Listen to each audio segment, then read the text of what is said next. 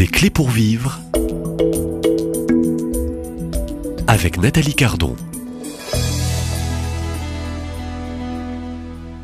Franc-maçonnerie et politique, c'est le cœur de cette nouvelle série que je vous invite à suivre et c'est le titre d'un ouvrage paru récemment euh, aux éditions Artege. Je reçois son auteur que vous connaissez euh, déjà et c'est un septième ouvrage. Bonjour Serge Abad Gaillardeau.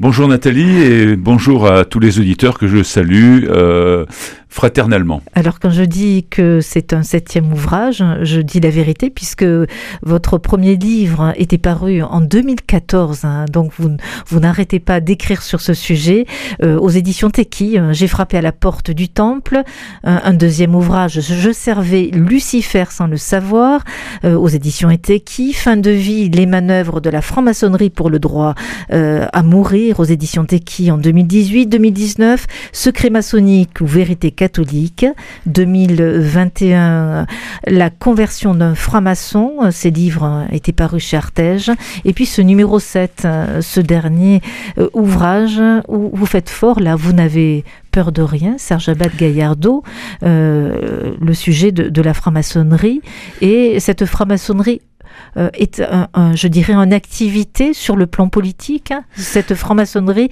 euh, a réellement une influence sur le plan politique? Alors, tout d'abord, effectivement, euh, Nathalie, je n'ai pas peur puisque j'ai consacré ma vie à Marie il y a quelques années et je pense que je suis au service du Seigneur. Concernant le titre et le thème de cet ouvrage, il m'a paru important d'expliquer à la plupart des lecteurs et puis des futurs lecteurs, je l'espère, euh, quel est le degré d'influence de la franc-maçonnerie au sein du monde politique.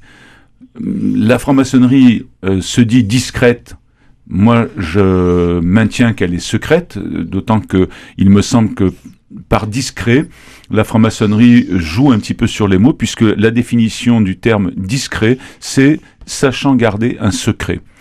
Et euh, si il n'y avait pas de secret, d'abord, je n'aurais pas eu matière à écrire un livre qui fait près de 200 pages que vous avez cité, qui s'appelle Secret maçonnique ou vérité catholique, et on ne ferait pas jurer euh, et prêter serment régulièrement euh, dans les tenues maçonniques sur l'obligation de garder le secret. Donc ce secret de l'intervention de la franc-maçonnerie en politique, j'ai voulu le dévoiler parce que il me semble que euh, les électeurs doivent savoir euh, à quel point parfois les volontés de la population sont dévoyées. Donc, euh, on peut clairement parler au fond de, de, manipulation?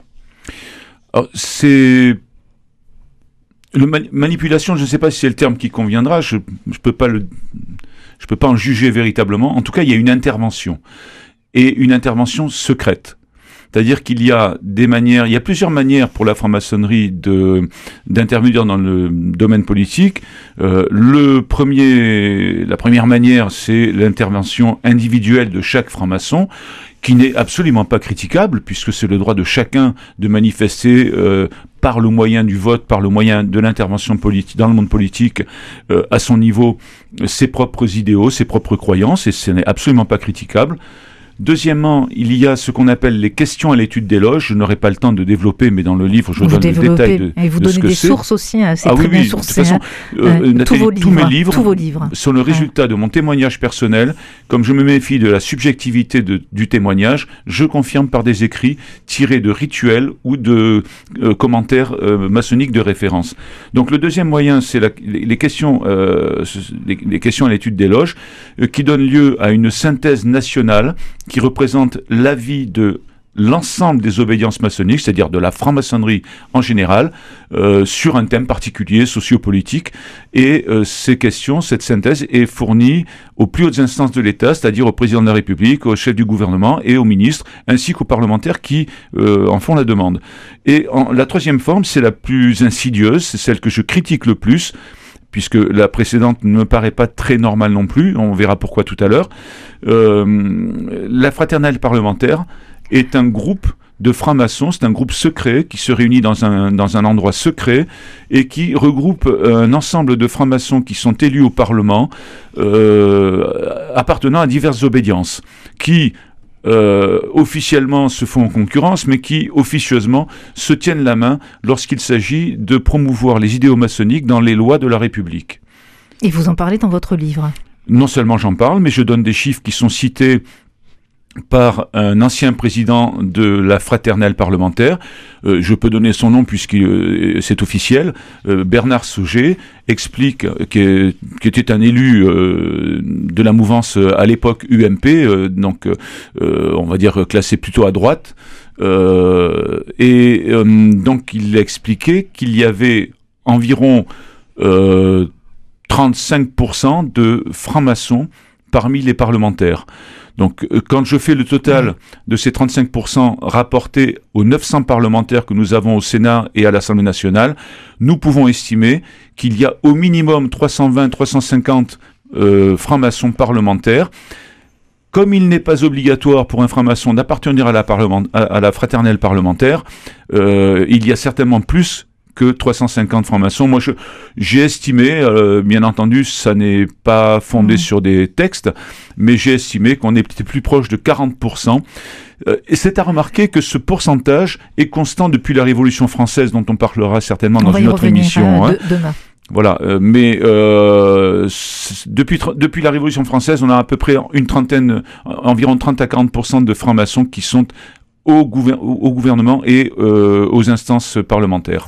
Alors euh, pour ceux qui euh, voudraient, je dirais, mieux connaître, je dirais, ce, dossier et, l'histoire et les origines de la franc-maçonnerie, vous en parlez dans vos ouvrages précédents et en particulier celui-ci aussi, franc-maçonnerie et politique, sur justement les fraternelles que vous avez nommées. Page 69, vous écrivez qu'un ancien maître franc-maçon ayant démissionné après avoir compris les objectifs véritables de la franc-maçonnerie, nous alerte sur les dangers posés par les fraternelles euh, et leur néfaste influence. La quasi-totalité des scandales et autres turpitudes maçonnique, euh, lynchage médiatique viennent directement de ces calamités honteuses que sont les fraternelles. Les fraternelles maçonniques sont de véritables groupes d'influence occulte dans divers domaines économiques et politiques.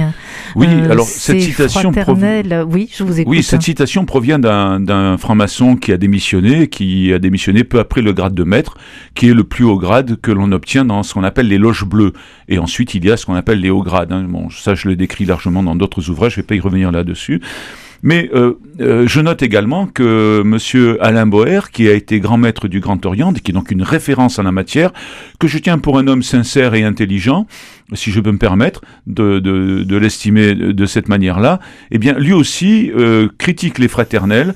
Euh, Lorsqu'il a été nommé grand maître du Grand Orient, il a essayé d'ailleurs de les combattre et de combattre l'affairisme au sein de la franc-maçonnerie, ce qui ne lui a manifestement pas réussi. Il, euh, s'est heurté à une, opposition puisqu'il a été l'objet, il a fait l'objet d'une sorte de putsch au terme duquel il a été obligé de démissionner avant la fin de son mandat.